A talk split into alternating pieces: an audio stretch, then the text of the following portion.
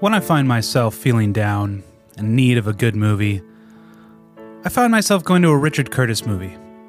Maybe Notting Hill, maybe Four Weddings and a Funeral, maybe even About Time, but sometimes, near the holidays, I like to turn on a certain film. A film that reminds me that love actually is all around us. And when Hugh Grant is the one telling me this, ooh, it makes me feel warm and fuzzy in my toes. Love Actually, the 2003 Christmas rom com, star studded, often imitated, often ripped off, often not done well when imitated. I'm looking at you, Valentine's Day, and even you, Mother's Day, and you, New Year's New Year's Day, and are there any other days?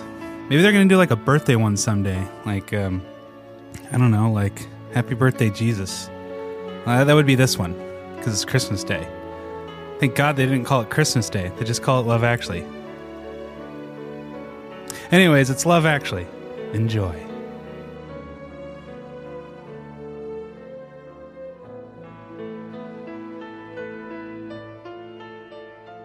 Oh, Christmas movie! Oh, Christmas movie! Welcome to this guide to guide to rom coms.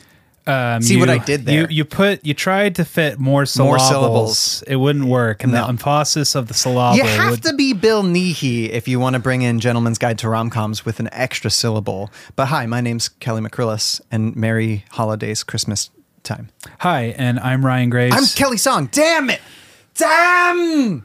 damn, damn, Well, damn. you know, at Christmas, you really just need to tell the truth. So I'll say, that was my bad. I you mess- I interrupted messed my up. introduction. Oh, go ahead. Sorry. I'm Ryan Graves. That's it. I'm hiding behind my, my pop filter. we'll we'll get you there. We'll get you there someday. Ryan, I've got a game for you today. Play me on, Hotman. Um, this game is called Because It's Christmas. Because it's Christmas, Which- you can only tell the truth at Christmas. Any other time, you're No, no, just a no. liar. And it's such a weird thing in this movie, or maybe it's a British thing I just don't know about, but so many different times in this film they say, and because it's Christmas, you X. so, Ryan, because it's Christmas, I need to know your least favorite Christmas song. Oh, um, it's your least favorite Christmas song out of solidarity with you. Oh, is it? Yeah. Christmas in the Northwest? Yeah, because I'm just like, you know what? I don't really mind. I think all Christmas music is pretty mediocre unless you're Elton John or George Michael. So, or Mariah Carey. All res- respect. Paul McCartney. Respect. Paul McCartney.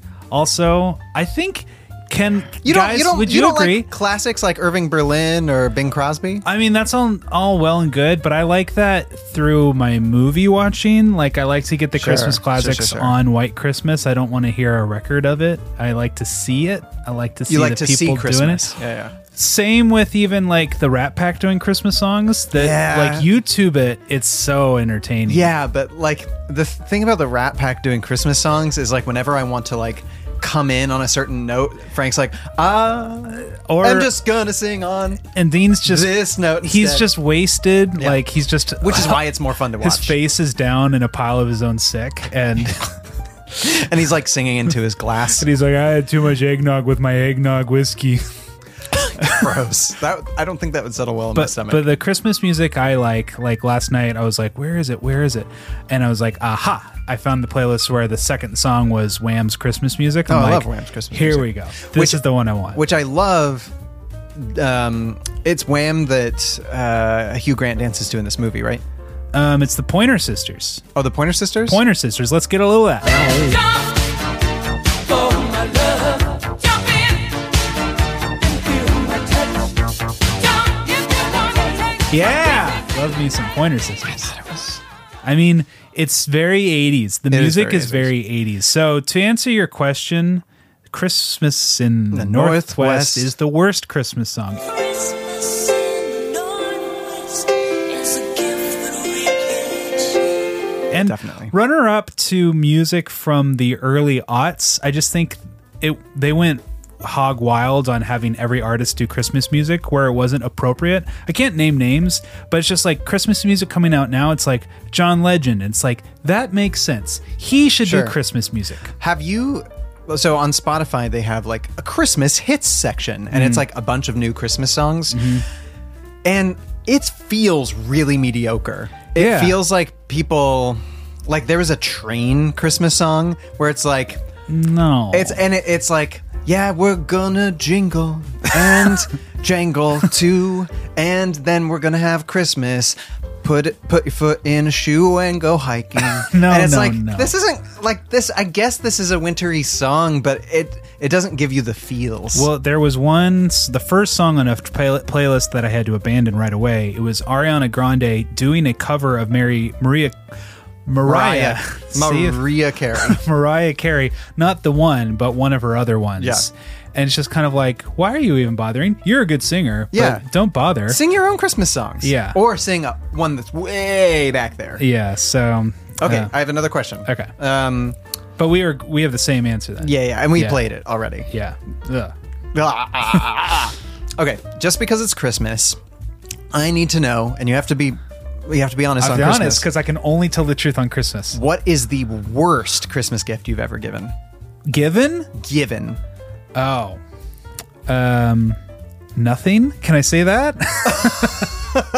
Wait, Because like- there's a lot of people that I haven't given Christmas presents to when no, I that should doesn't have. count. Like, have you ever just bought a Christmas gift that was like f- maybe for a white elephant at work, or like you got something for your mom, and now looking back on it, you feel really ashamed? Because I, I have one of those. That's going to be my I answer. don't have anything specific, but it's like I've gotten my dad and my in law dad so many presents where it's like we're all agreed. It's like you own everything you want.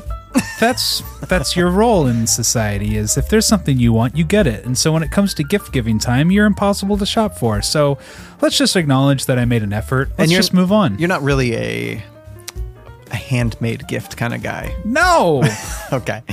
because I don't want handmade stuff. I want the stuff.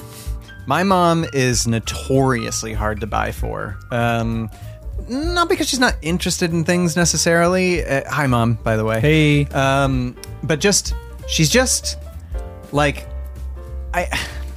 I don't know why, but our family always has a hard time buying for mom. Yeah. For a long time, we would like get her something plus the Thomas Kincaid calendar oh yeah. so that we'd have a calendar in the house and my mom liked thomas kincaid so we got her that but after a while it got really stale like even cody and i being like 11 and 15 were like man we feel real bad about this Well, but she's the one who brought you to a bunch of movies and she got you into all this music. I would think there'd be some kind of pop culture stuff that you could get her. That, yeah you'd think so but for some reason there's like this blank spot whenever cody and i are talking we're like what do we want to get mom and it's like well we could I guess we could get her that. And every once in a while we score. Like I got her all the DVDs of Anne of Green Gables. See, once. that, there Yeah, you yeah. go. Like I said, Uh, but there was one year i must have been 20 21 cody so i definitely knew better yeah, and cody was like 18 17 18 and we were like you know what let's my mom my i don't you know i don't know the reason i think i think it was like the 21st of december and we had been talking about it for a long time and we were just walking around a pet store and Oh, God, there was this is some not good. There was some like really cheap. God, I said so. I'm so ashamed. Anole lizards, you know, little Hmm. Uh. green dudes, oh, and and so there's like there's that, and then we found someone who was like selling a little terrarium kind oh. of thing, and we Oh. bought two lizards. Wait for my a mom. minute! Isn't the, the, these li- the lizards that showed up in your apartment six months later? So the whole story is, my mom was like, "Thanks." you can because have them. yeah, w- we didn't know why we gave them to her. She didn't know why we gave them to her, but we were just like, "Mm, you know what? Maybe my mom had talked about like I think our dog had died the previous year, and she was like, I want a pet, but a pet that I don't have to take care of all the time. And we're like, "Lizards." lizards, stupid. I don't. Again, Cody and I weren't high at the time, but we might as well have been. So then she regifted them to you. She she ba- well, she basically said, I'm gonna kill these on purpose if you don't take them. But then you did, and then you accidentally burned a hole in the carpet because you put your heat lamp on the ground for a second. Yeah, so basically, uh, the lizards, when I was taking care of them once, I took the heat lamp out and for some reason left it on my carpet. I was Yeah. on college, there was a lot going on, maybe. None of us were surprised. I, I think you were there at the house. Yeah, and I was like, "What's that burning?" And so there's this like dark carpet spot. And the way I took care of it was I cut some carpet out of the closet and Shame. then cut that out and replaced it Shame. and put it in the back of the closet. Shame. And I mean, she never found out. I never. No, no, with she it. found out, but she was like, "I'm fine. I'm not going to chase this down. You're not worth it." So the, uh, okay, and now just because it's Christmas, you have to ask me a question. Oh, just because it's Christmas. just because it's Christmas, um, what is a Christmas movie? I'm going back to movies again because we're a movie podcast. fine. What is a Christmas movie that you think should be obliterated from Earth and no one should ever see again? You know, there's this Hallmark one where it's like there's. I, I don't know the name of it, but it might as well be called like a motorcycle for Christmas. I was I was watching it over at um, Robin's sister's house because it was like on in the background. Just And like a Castle for Christmas should do. Yeah, that's yeah. what you should do with a Castle for Christmas. it's- Just put it, it on the was background. worse than a Castle for Christmas, like by I mean, far. think about it just for a second. I just want to revisit that for a second. If you're like cooking Christmas cookies and you're talking with your friend or your sister or something, Mm-hmm. again, it's great background noise. You glance at it, ah, Carrie Elwes is so beautiful. right, That's it. That's not what this is though. This it can't even rise to that like, level. It it so had my attention in the worst possible way. It was like I like a was train watching wreck. somebody get slowly s- like more and more drunk at a party, and I'm like, ooh, this is just you this is gotta gonna watch be out bad. for that guy. And and what it what it was was basically like these two like this one person was going away to war, and um, this other person lived in the small town and this woman was in love with both of them and one of them might have been donating a motorcycle to a museum and she was like kind of in love with both of them but she kind of like said she didn't want to be with both of them then at the end for no reason she's like i love you guy who's going away to war and that was it it was a bad movie and if i could destroy it i would Mine would be The Christmas Prince. really I mean, you that was the movie you learned where you learned how to hate like Yeah. you'd, you'd get rid of that Yeah. Okay. Yeah. Yeah. I mean, I I just don't. I don't like ironic watching things. but you liked that you liked No, ironically watching it I liked being with my friends, but I didn't like what we were doing. you, you mean you you felt dirty Yeah, yeah, exactly. I felt I did. I, I wasn't proud of myself, and I was just like, I was proud of I you. want to spare this thing the pain and just make it like send it to Mars so no one's can uh, look at it again okay that's fair and hate watch it. Um, but then the martians like it'll it'll land and they'll be like oh cool we have dvd players so too this is what humanity is like. and the, the then it'll be like galaxy quest but you know um mars instead of uh what are they in galaxy quest Hmm, um, hmm. we need your help the Thermians. Thermians? I think they're Thermians? called That the Thermians. could be right. Um, can Minus, you, not minus. One. I have one last question. Yeah. Just because it's Christmas, can you tell me? This is more of an opinion, not not uh, like personal fact, but can you tell me what a movie is that's not a Christmas movie, but feels like a Christmas movie?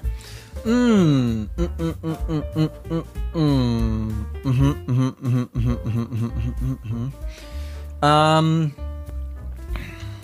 well not while you were sleeping because that feels like a thanksgiving movie for some reason Yeah. um Uh, Totes. lord of the rings Yeah. Lord of the Rings it came out on Christmas. It- Yeah.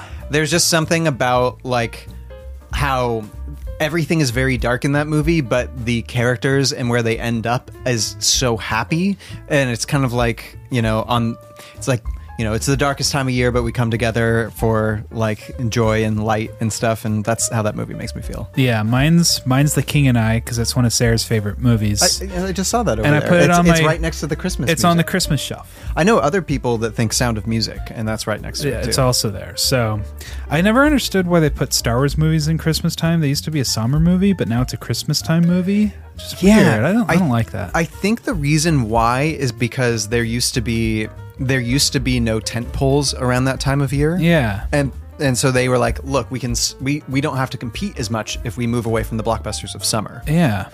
But you I mean- fucking Star Wars. I think they should do that in January, February where there actually is no competition. Seriously. Seriously. All right. Well, um why don't we start talking about the story of today's Christmas movie, The Christmas Story. No. No. Uh Love Actually does is all around. Works. Tell me a story, Turk. Let me tell you a story about love, D'Artagnan. I ask you about love, Probably quote me a sonnet. I'm not much more than an interpreter, and not very good at telling stories. That's the end. What do you mean that's the end? That's not. It's the beginning of something interesting. Listen, that's the end of that saga. The end. Um, okay, this is Richard Curtis's ensemble film uh, about Christmas being all around you. Right. And the way we're going to talk about this is we're going to take piecemeal all the different stories because there's too much movie here and too many interweaving things for us to like. It's going to be as long as a Valentine's Day episode if we do that, and neither of us. But wanna let's edit not that. get bogged down in it. Should we scroll through the stories just in brief and then just go into them one by one? Like, I mean, briefly. I'm going to do it right now. There's Hugh. Yeah. There's Hugh Grant as prime minister and Natalie, the work Hi- worker his- lady. Well, he, he- she's the caterer. yeah, Yeah. Um, there's Alan Rickman and Emma Thompson, the um, Married quasi- couple. the quasi infidelity storyline. Yep. Um, Liam Neeson and his stepson, and him getting over his the death of his wife, him getting has over been the recently death of his widowed. mother, hmm and then that kid and Joanna, his childhood crush. Yep. Mm-hmm. because he's in a childhood time, so every crush is childhood. And then you have Kira Knightley and Chidowell Ejiofor, who just get married, but uh, Andrew Lincoln, pre Walking Dead days, has a huge crush on her. Mhm. He's a walker after her. He's a stalker Mm-hmm. Stalk- walker. A stalker walker.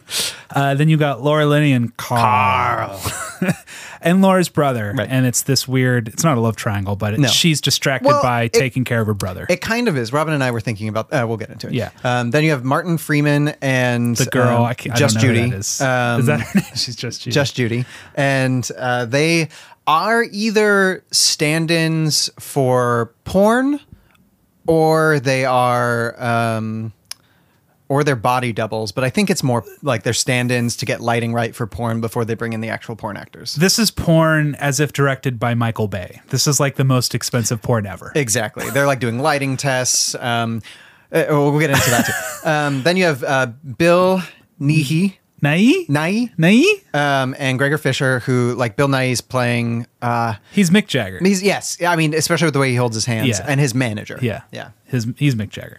Um, and then Colin Frizzle, sex god. who has a big knob. Bob.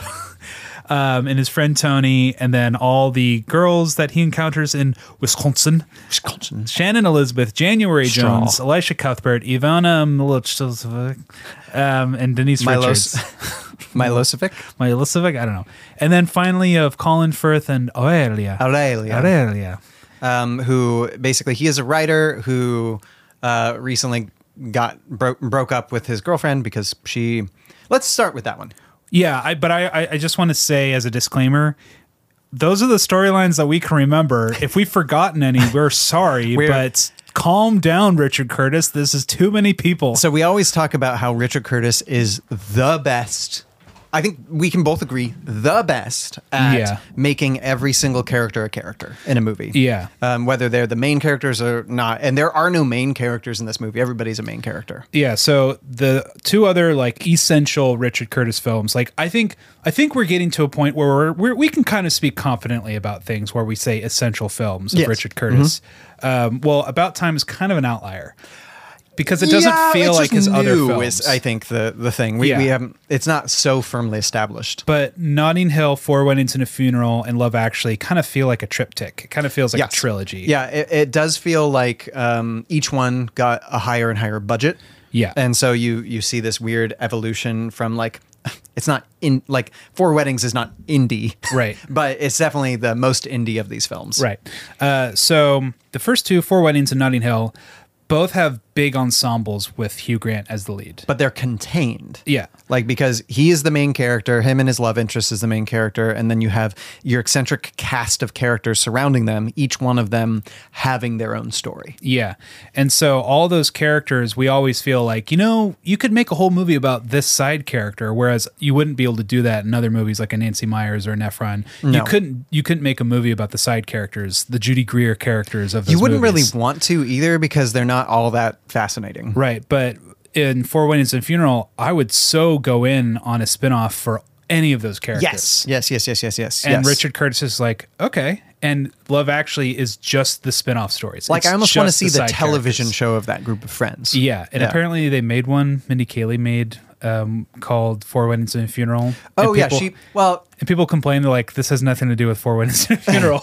yeah, I um I don't I don't necessarily care for reboots of it. I I wanted to watch those actors and those characters right play out. right but yeah richard curtis seemed to like hear our praises and be like okay why don't i just make a movie of just side characters and that'll be the they'll be the stars Mm-hmm. what's funny though is that he cast lead hollywood actors and all them we're like no no no no no cast the character actors that's why we like them so much but we can get into the Uh-huh. don't- quality of uh, it i mean listen, I i think- think they're all stars they're all stars They're all stars, but not all of them were then.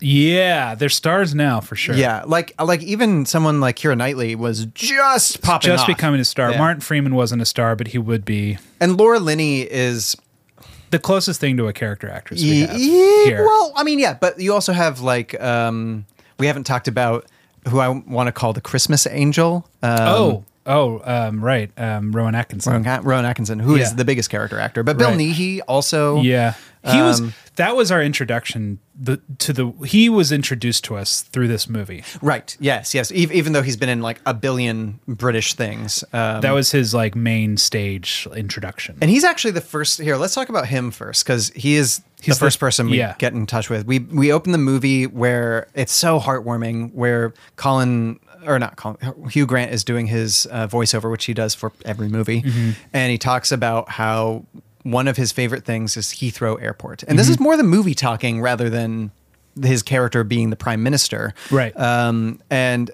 uh, you just have a bunch of shots of real people connecting and um, you know being happy when they get together after somebody comes in on the airport and then this is like post 9-11 he like even brings it up as like airports became like a different place afterwards like you couldn't go you couldn't just go pick people up at the gate because Right. you'd have to go through security and so you'd have to buy a ticket to do that everything just got a little bit more tense in the western world afterwards and this movie is talking about hey whenever like in his it, it- like this movie has a, such a strong voice because it starts off with Hugh Grant saying like whenever the world feels dark I think about this and realize that it's not that dark. Whenever I get gloomy with the state of the world, I think about the arrivals gate at Heathrow Airport. General opinion's starting to make out that we live in a world of hatred and greed. But I don't see that. Seems to me that love is everywhere. Often it's not particularly dignified or newsworthy, but it's always there. Fathers and sons, mothers and daughters, husbands and wives, boyfriends, girlfriends, old friends. When the planes hit the Twin Towers, as far as I know, none of the phone calls from the people on board were messages of hate or revenge. They were all messages of love. If you look for it, I've got a sneaky feeling you'll find that love actually is all around. Beautiful. Beautiful.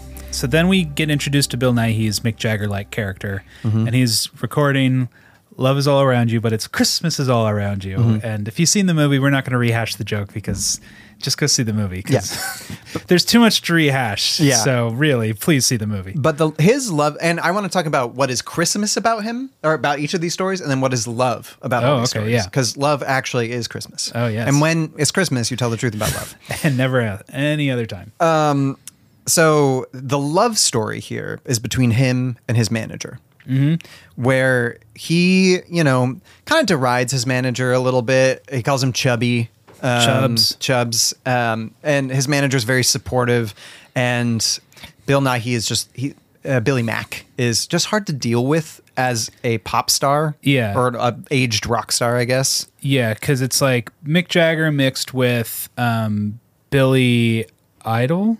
Is that who I'm thinking of? yeah sure. Yeah, Billy Idol. yeah he feels billy idol-ish maybe not as hard as billy Yeah, but he's got a little bit of um, you know, whatever attitude about everything. because like the the thing about Mick Jagger is he'd never song sing a song about like that has this kind of like poppiness to it. he, he would never stoop so low. well, yeah, I mean he's he's just more of a rock and roller where like Billy Mack they say he is, but this song is like love is Really all poppy. around us. Like Yeah. um it feels more like not Sting, but But that's the thing is like Billy Idol is a hard rocker, but he's kind of a pop hard rocker where y- he wouldn't you wouldn't want him inducting someone into the Rock and Roll Hall of Fame and it's like Billy Idol. Like we don't need him. I guess so, but like Sorry, the, Billy the song Idol. that the song that everybody knows Billy Idol for is just a hard song. Right. I'm just thinking like the tenets, the halls of rock and roll. I'm thinking Led Zeppelin, Zeppelin and Rolling Stones, and yeah, he just Yeah. it's more of an MTV figure, you know. Well, and that's he- what Billy Mack seems to be from the heyday of the '80s MTV time. Where where he was really popular for like maybe five, six years. Yeah. Um so his story is that he he's rewritten this Christmas song and it's like there's a number one on the charts or a number one most selling records like contest basically. And if if you land at the top, then you're basically set for a long time. Yeah, so this is something I didn't know, but I've I learned that Oasis and Blur were like the most famous music rivals in the 90s and it Oh. was like battle of britpop and there was like a year where both of their albums was coming out at the same time Uh-huh. and they had this public feud where it's like fuck you we're gonna be the number one album no we're gonna be the number one album and like apparently it was this thing like the whole world was watching it's like who's gonna come out on top blur or oasis Wouldn't it have been s- way too? I, I just feel like, especially Oasis, would think it's way too uncool to care I about know that. doesn't sound like Oasis, but there was this whole feud. So I think that's what the inspiration was. He's just kind of riffing on that, like Brit Brit music, like chart uh, rivalries. Yeah, and he's old, and this band Blue is Yeah. is like basically the Backstreet Boys, Yeah. I guess. And um, so you never think he's gonna get it, but then he does. Yeah. and he gets the number one, and he gets invited to Elton John's party, and um, instead he goes and spends Christmas with his manager because they've been together longest, and he's just like, you know, I don't have anybody else, and so you're my family. Okay, so I've seen this movie like fifteen times. Uh-huh. Me I'm too. still a little confused. Is he romantically in love with this guy, or is he not? I I don't think he is. Um, I think I Because he says the words, You're the love of my life. And I'm Uh-huh. like, That's really romantic. I love you, Kelly. I will never say that to you. well yeah, but I I don't think Billy Mack is necessarily a serious person, and so But that's a very even- serious thing to say. Well, this is what I'm saying is even even him delivering a line like this, he's being the most vulnerable he can, Yeah. and so he has to make it kind of a joke. Because he says, Oh. "You're the fucking love of my life." Yeah. you know. Um, and they there- give this very like, um, what what do you call it? Not homophobic, but just kind of like self aware. Like, uh, like it's a hug where it's like, uh, don't read too much Yeah, in my but hug. it's also bashful in a way Yeah. where like it could be read as these are two guys that actually are in love but have never expressed that in That's what I was in a- wondering. i I'm in a like, way. are they like tiptoeing into the puddles of a romantic love, and it's something that's brand new to them that Yeah. they haven't really like explored? I, like I would want to I want to see that movie. Um but like at the end of this film Billy Mack comes back with some babe um, yeah, but that's the other thing is like there's all these stories about like David Bowie, Mick Jagger being wildly bisexual. Yeah, so it is highly po- probable, and I feel like Joe, in order to put up with Billy Mack, probably must be in love with him. Um, Yeah.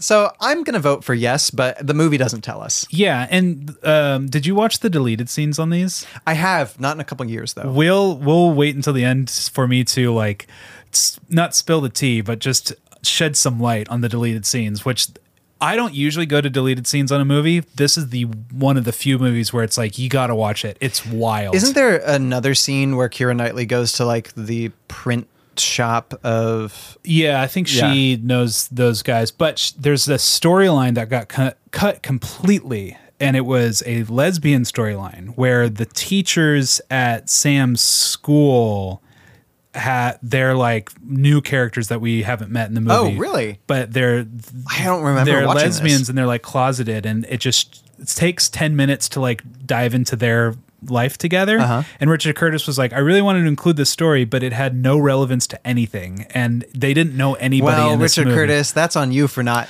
wrapping it up. Right. And it's like, well, you should have done better in the script process to make this story count because it f- it felt shoehorned in, which is why they cut it because it completely derailed the Is whole this movie. 2005? No, 2003. somewhere around then. Yeah, I think Yeah. 2003, which it was progressive of him to think of it. Yeah. But he wasn't quite there to like stick the landing. Yeah, yeah. Which you know, you know, I would have liked to see that. Yeah. Um. So go watch the DVD extras. Uh, so all that to say, it was on his mind, Sure. and I'm just wondering if this first plot line, he was just kind of like flirting with that line. Yeah, was I like, might I might hint at it. yeah, just a little so- bit. But I- I really like their story. Me too. Um, so I, on a rating of w- one to ten, love story in this movie. What do you give it? Well, I guess seven because it's it's very Heartwarming. it's heartwarming, but it's not It's ambiguous. it's not big. Yeah. And then on the other side, one to ten, Christmas. I'd say nine Christmas because it's very It's you got to be the you got to be the with the one you love for Christmas. this is the one that, and at Christmas you're with the ones you love. Yeah. Um, this is the one that is probably interwoven. Like all these stories are interwoven, and this is the one that's probably interwoven most because everyone interacts with this. everybody sees it like on a television or hears it in a store gets or something. inspired. Yeah. yeah. So uh, next, let's do Colin Firth and Aurelia. Okay, you're going in random order. We wrote these all down. You got to Oh, like keep it. track. Hugh Grant and Natalie then. Um, yeah. Okay. Hugh Grant So, and Natalie. Prime Minister and his caterer. yeah, and uh, she's super cute, and they have a great meet cute. And where he's, super suave. Yeah, he's meeting the staff, and she's like all she keeps swearing in front of him, and he, it, he thinks she's hilarious. Yeah, this is this is definitely a love at first sight thing. Yeah. where they're bumbling, bumbling, bumbling, and if if it was any other situation besides boss and employee, it wouldn't be weird. They would probably just go out on a date. yeah, But since they he is the prime minister and she is on his staff, yeah. that It's- complicates things. Yeah. Um, in your romantic encounters, how often did you have a crush on someone in the first time that you meet them versus it developing slowly? Because Hugh Grant's like, oh, I like her, like i- instant crush. Because I know with Robin, it was an instant crush. I think I um I'm probably like a 75% instant crush, 25% slowly having a crush on someone. What about you? Well, with Sarah, it was very much a slow burn because Well, no, you had an instant crush. well Th- Your relationship was a slow burn, but you had an instant crush from all the stories you've told me. Yeah, I mean, I had to move on because she started s- dating some other Right, guy. but that's still an instant crush. That's all. It- we're does that talking about. count? Yeah, of course Oh, it does. okay. Because it's what we're talking about is because I couldn't really capitalize on this crush for years. I think it's hard. Like i- it's less frequent to find someone who is like, yeah, I saw that person and they were fine, and then slowly I developed a crush on them. I think that's a less frequent story. yeah, but I very much relate to those moments where you're interacting with someone. you're like, oh man, do I like you? Yeah. No, very much so. And he, he, Hugh Grant. This is one of his best performances, and It it's is. such a flimsy film like this. And I really mean flimsy with um, all the niceness I can. It, it's not a Christmas rom com. Just doesn't feel as sincere or serious as much as it wants to be as Notting Hill. Like that feels ten times more sincere. Yeah. I. d- So there's, but there's something about the pathos that he brings to this role where he's just so charming. Yeah, it, that- it's cutting through the fact that this is a Christmas movie. yeah, I feel like I'm really watching a young, hot prime minister fall in love with somebody and kind of regret it immediately. Y- yeah, Yeah. yeah. And um like a lot of hay has been made about like, you know, I think recently especially, you know, bosses taking advantage of their Sure. their people. So what what happens That's what he's terrified of. Right, right. You and you can see it in written into the bones of this movie that he he is in like immediately attracted to her and probably would fall in love with her, but he's like, don't don't do it. But he can't like he can't help himself but like flirt a little bit. Yeah. But he's not he's not doing it in a way where I don't think anybody could conceive of it as gross. The one flaw to his character is that he since he sees that coming, he has her reassigned. Mm-hmm. Um, and I think logistically, that's probably a smart move on his part. Yeah. However, that is also, I think we can say at the same time, a sucky thing to do to someone well, whose job it is. I mean, uh, friend of the show, Rachel Perel Foskett, is staying in Portland this week. So Mm-hmm. What- what? So hello, Rachel. And we were watching this together um, last week because she's crashing at our house, and we are watching that. And she's like, like as it was happening, as it was going, she's like, it's not fair that she had to get fired because of his problems. And I was like, ooh, but she didn't get fired. Mm-hmm. she, And no, she got moved. and she Rachel's like, "Oh, that's right. She doesn't get fired." Yeah. And I'm like, "She gets moved to become a Mm-hmm. catering manager." So I think she actually got promoted. Yeah, and I, I, I like that. I, I, I, I but see- it's it's in the details. It's in the weeds. You Yeah. don't really get it. it's gray for Yeah. sure. And you know, maybe some of that was left on the cutting room floor or something. But, yeah, but it's only in a single line that I think it's defendable. but there's like there are bosses that move people around for personality reasons Mm-hmm. where it's like I, I can't be mad at Hugh Grant for making this choice. yeah, Um so yeah.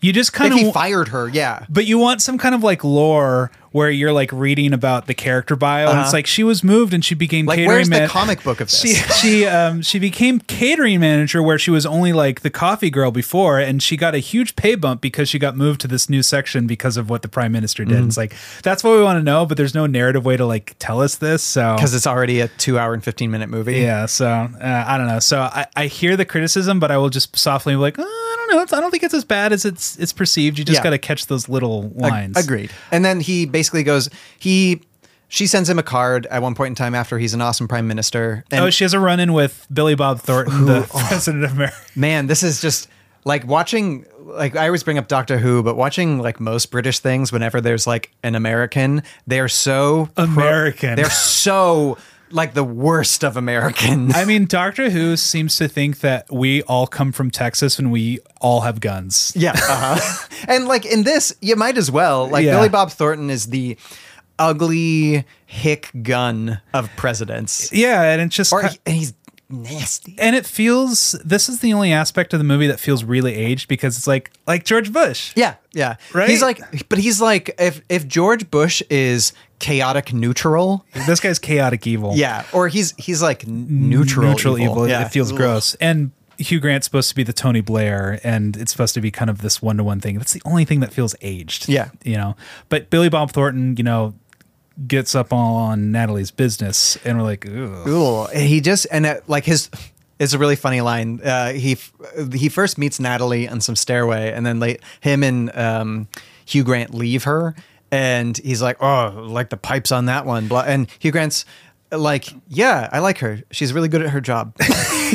it's almost you almost don't hear it. It's a great line. Um, Their storyline resolves. Um, he he has the most probably the most climactic thing where he, maybe well, they all have good like third act moves. Yeah. he goes and finds her where she lives in the dodgy end of the West End of London. he sings "Good King Wenceslas." and I love his bodyguard. Yeah. piping in. um,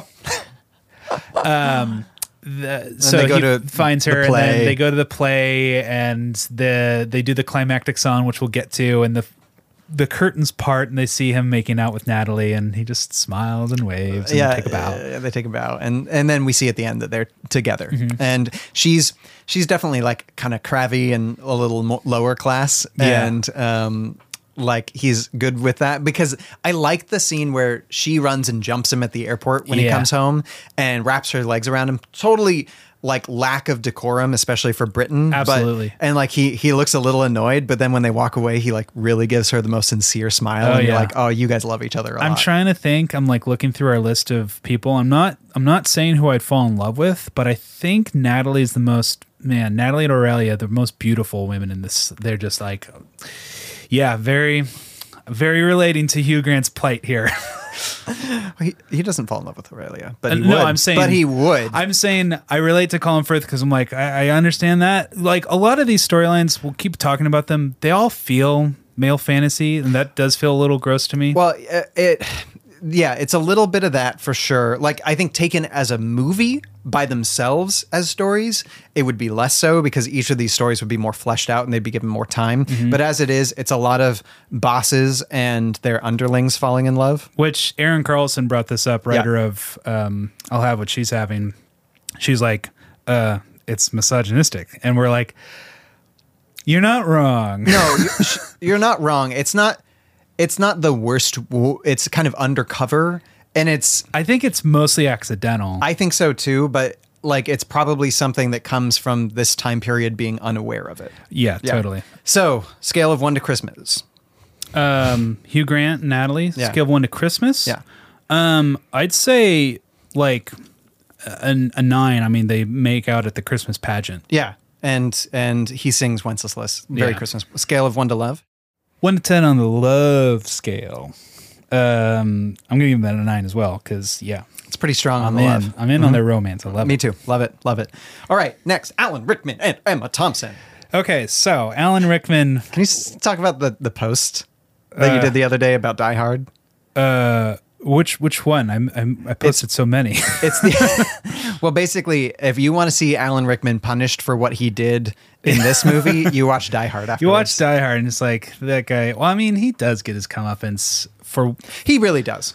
the for the crime that he commits. He gets he gets rendered equal justice. Yeah. So let's um, basically, Alan Rickman is the boss of a bunch of characters in this movie at like a design firm, and then um, uh, Emma Thompson is the mom of their two kids and Sister um, to Hugh Grant. sister to Hugh Grant and best friend of Liam Neeson. yeah. Yeah, that's it. Um, and so she's basically a, a cool stay at home mom, uh, from what we know. And um, slowly over the course of Alan Rickman's story, he's he is he has the world's most provocative secretary um, named Mia. And Robin and I were like, I wonder if she just does this job to job, where she got hired via a temp agency, goes to this office, sleeps with a really rich boss for jewelry, and then moves on to her next job. I mean, I get it. It's Alan Rickman. Yeah. I get the attraction. no, I, get the understand it. attraction too, for her sure. her method is the I think to really to really get what she wants to really seduce a guy like his character she would kind of have to go all in She really does. She's like, um, she like he's leaving the office once, and she's like, looking forward to seeing you. And then he keeps walking, and she's like, a lot. and like at one point in time, she like spreads her legs a little bit.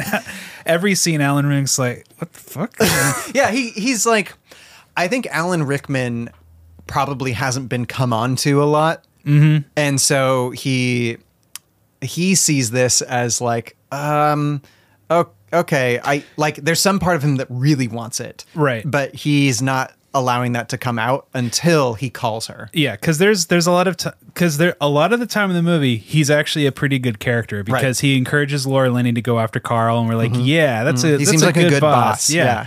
Um, and the Mia will come onto him, and he would act the way that I would hope I would act, which is be like, uh okay like i'm not gonna like dignify any of that i'm gonna leave but but then it eventually gets to him I I think I think the better way to be when somebody's being that obvious like most people aren't that obvious but Right. if somebody was being that obvious would be to like because when they're dancing together and she's like it's all for you yeah the thing you need to do is like if you're not wanting to sleep with her is say Don't. hey this is inappropriate yeah and that's that's where the like downfall begins Right, is that yeah. he didn't put up those barriers Right. but i would i'm saying i would probably react like him at first where it'd Sure. be like i don't know what to do with this this is really weird Sure.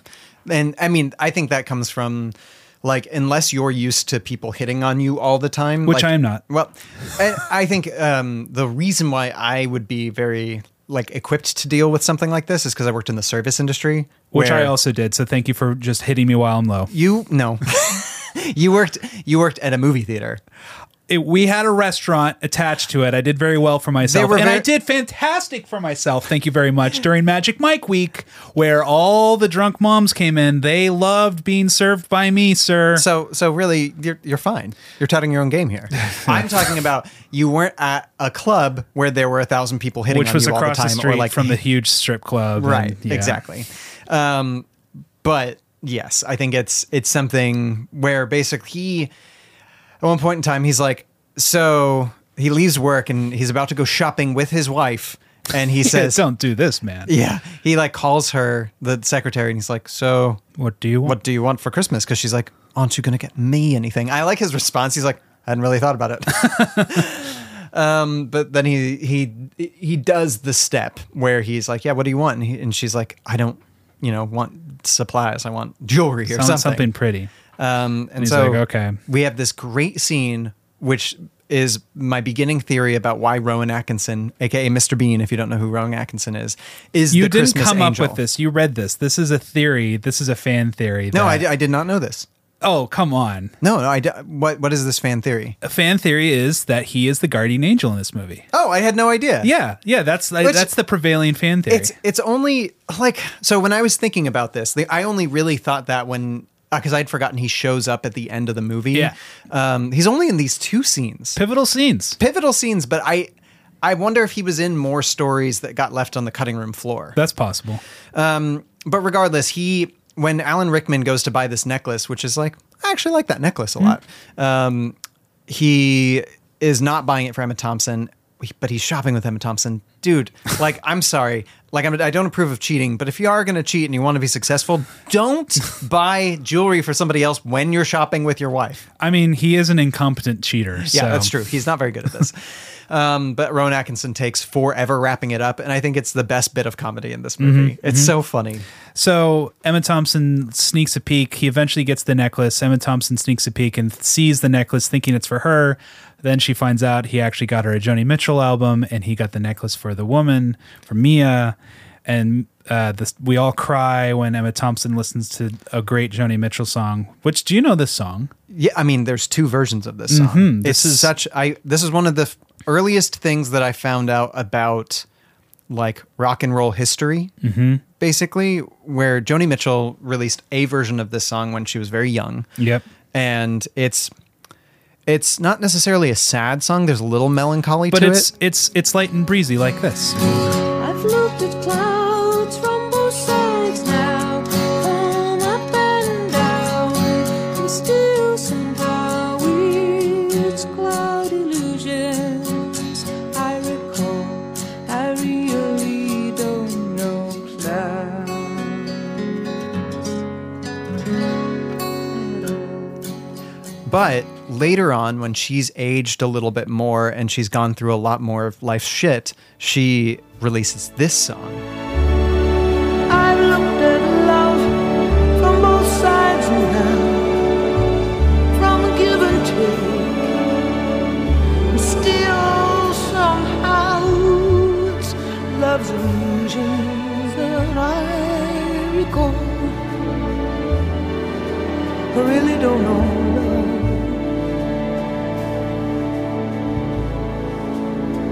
love. I really don't know love at all. which is dramatic and gorgeous and evocative. And it's kind of like if you took Emma Thompson's character from Sense and Sensibility and she has a happy cry at the end, it's kind of like that first song. And then in this movie, she has a very sad cry. Very sad cry. And so later, the climax is she confronts Alan Rickman, and Alan Rickman's like, fuck. yeah, because presum- presume presumably we see um, Mia with the necklace, but I don't think he's slept with her yet. I am fully 100% of the camp that this is not a consummated yeah. affair. It's like Emma Thompson kind of catches him beforehand. Yeah. And he totally realizes what And- a dolt he is. Yeah, and eh, like you see how much it hurts him to have hurt her, but she's hurt so much more. And like, but in the scene where she confronts him about it uh, and he calls himself a fool, like, and she walks away, I do think that they'll make it. Yes, we see them at the airport later, and she says, "He's like, how are you?" She's like, "I'm fine. We're fine." The key line, "I'm glad you're home. I'm glad you're home." Yes. Yeah. that's the key line. because it presu- uh, presumably what he did was like sh- like what you have to wonder is e- either he went away on business or she's like you need to leave for a little while and give me some space and like that's the way i fill it in Um, Yeah. so on a scale of one to christmas Three. it's not a very christmassy story um, it's a sad story uh, what about one to love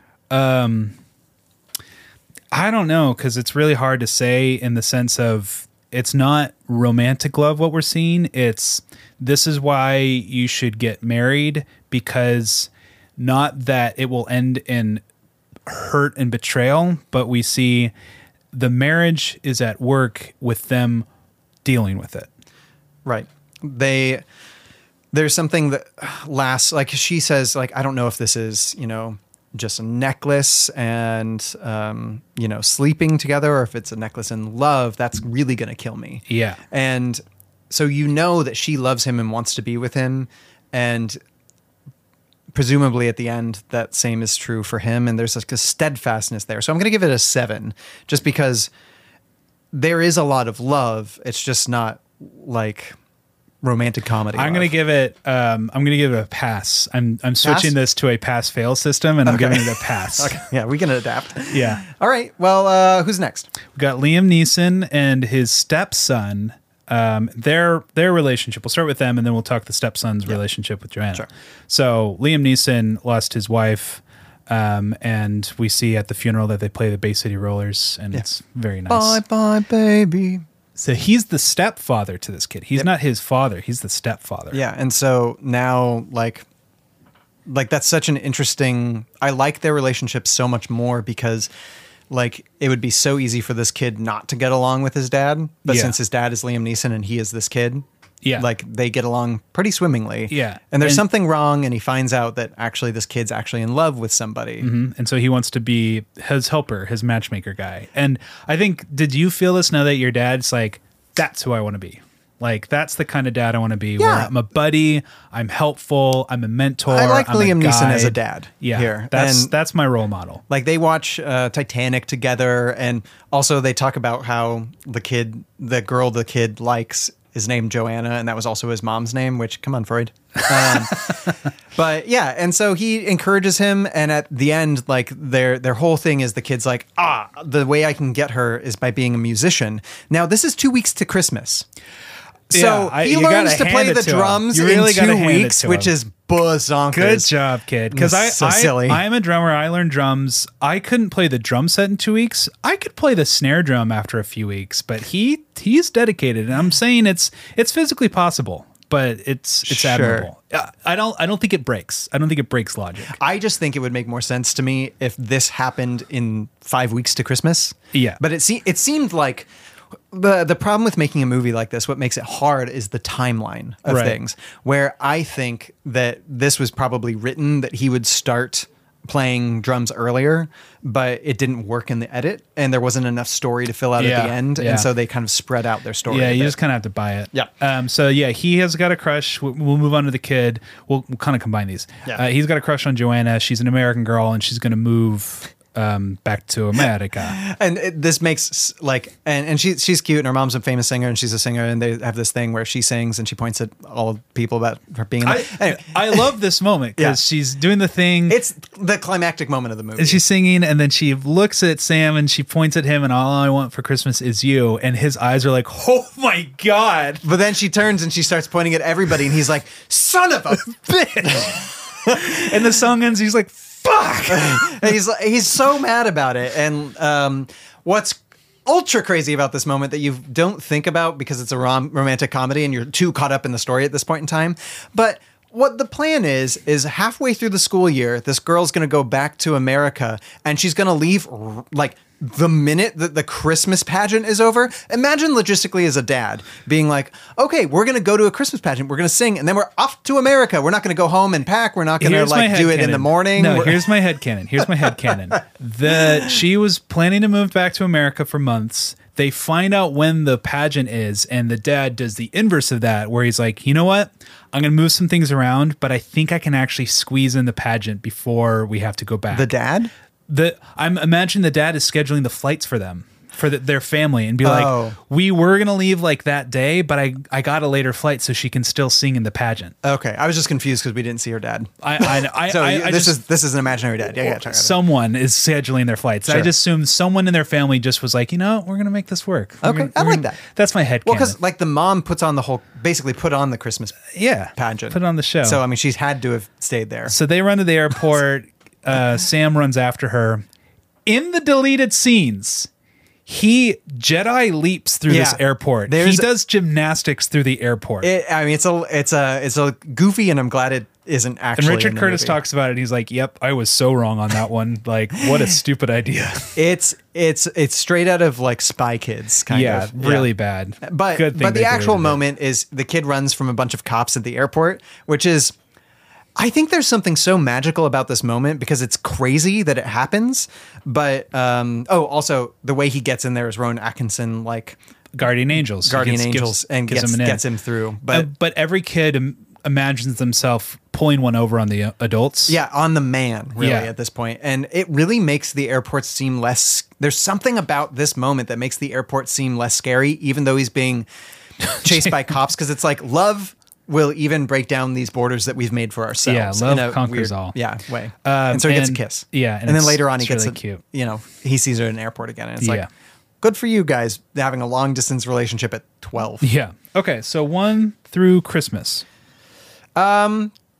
this is I think this is like a there's not a lot of Christmas here. It ends with like a big Christmas moment, but I think it's a six on the Christmas scale because it more has to do with like a kid being in love with somebody else. This is this is more like a eight and a half on a love scale for me. Yeah. Okay. So for me, it's a seven on the Christmas scale because she invokes the um, wizardry of Mariah Carey's Christmas single. Sure. So Yeah, that it's pretty that good. deserves a Yeah. seven, and then yeah, an eight eight for for love, puppy love, 'Cause it's puppy love. nice puppy love. Okay, moving on.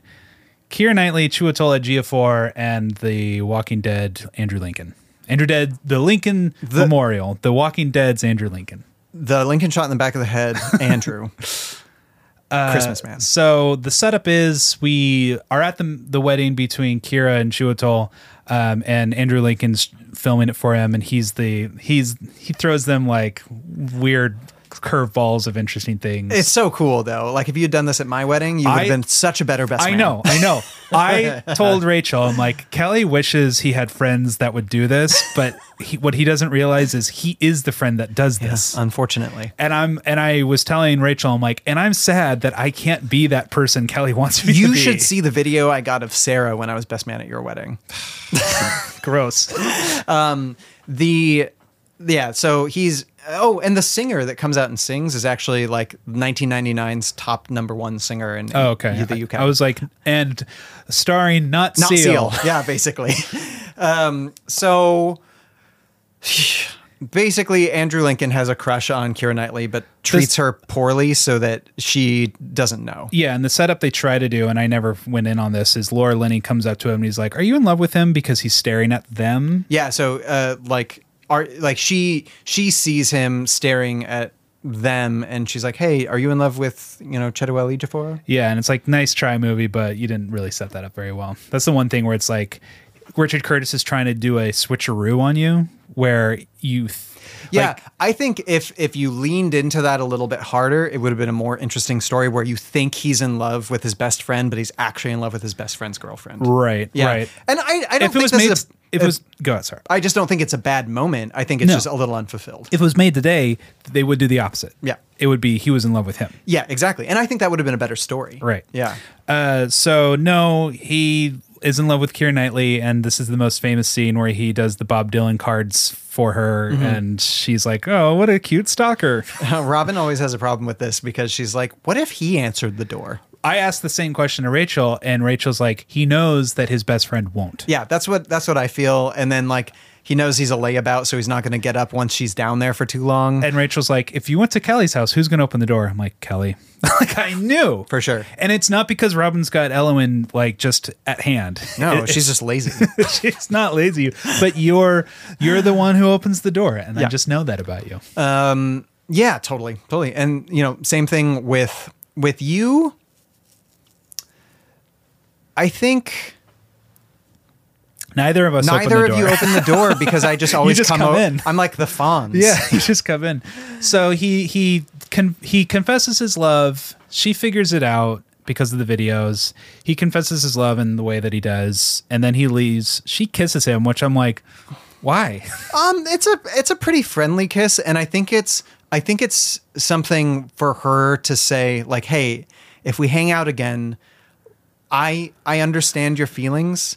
I I it's not going to be horrible between us." I, I wouldn't want that to happen to me. That would be too hurtful for me. think it's necessary if if they're going to if he makes this strong move in order to because basically earlier in their relationship she finds out and he just ghosts he's like uh i can't handle this right now he's like basically the reason i've been ma- mean to you is because it's like self-preservation Good line. and so he comes clean and he's like hey i really love you and he could have just written her an email, I guess, but this this way there's no evidence. and um, and then he leaves, and I think she does an extremely noble thing where she's like, "Look, I it took probably a lot of you, from you to admit this to me, Right. like I'm going to put a seal on this and say." This is where we leave this. It wouldn't be a seal for me. I- It reminds me of George Lucas's Star Wars Episode 2 Attack of the Clones, where Anakin Skywalker is speaking to Padme Amidala, and he says, Padme? Padme Amidala. Pod racer May Amidala. Padme Amidala, and he says, "I'm haunted by the kiss that you shouldn't have given me." And it just seems like I I would just be like, "Oh man, what could this have been?" Now I'm even more confused. I've had somebody give me a A goodbye kiss. a goodbye kiss like this before.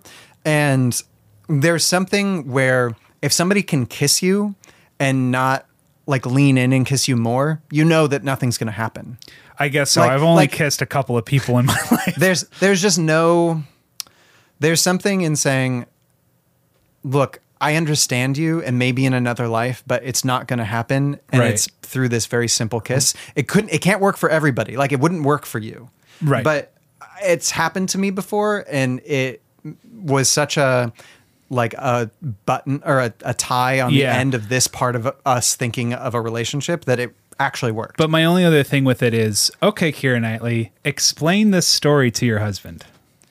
well, And Oh, that's the s- thing. Explain everything you did. they can't because and it's not because of her kissing him because i think that he'd be upset about it but he'd be fine with it Right. because it was just like a goodbye friend kiss Right. but i think he'd be more upset at his f- friend because he wouldn't know how to act around him Right. It's complicated. And Yeah. that's why she's kind of safe because it's like, well, you don't want me telling you this about your friend, so I'm Yeah. not going to tell you anything. and you see the three of them hanging out at the end of the movie and Yeah. it's it's not perfect but it's better yeah, and I, I I I love his line of enough. yeah Enough. enough now And that's that's kind of a thing that I've had to tell myself about moving on from all the girls that never liked me back. Yeah. I just had to be like, enough. They don't like you. Move on. there's this um, moment where uh, he like he first like leaves when he's like all wigged out because she found the video and um he like freaks out in the middle of a square and there's this great extra who like jumps Mm-hmm. like, "Oh back my from God." him it's it's good work Yeah.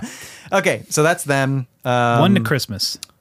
uh one to christmas it's like it's such an iconic scene Yeah. i'm i'm still only gonna give it a seven christmas though Same. Seven Yeah, Christmas. Seven Christmas and Love. I'm gonna give this an eight point five because I've been there. Yeah, I'm gonna give it an eight because unrequited love.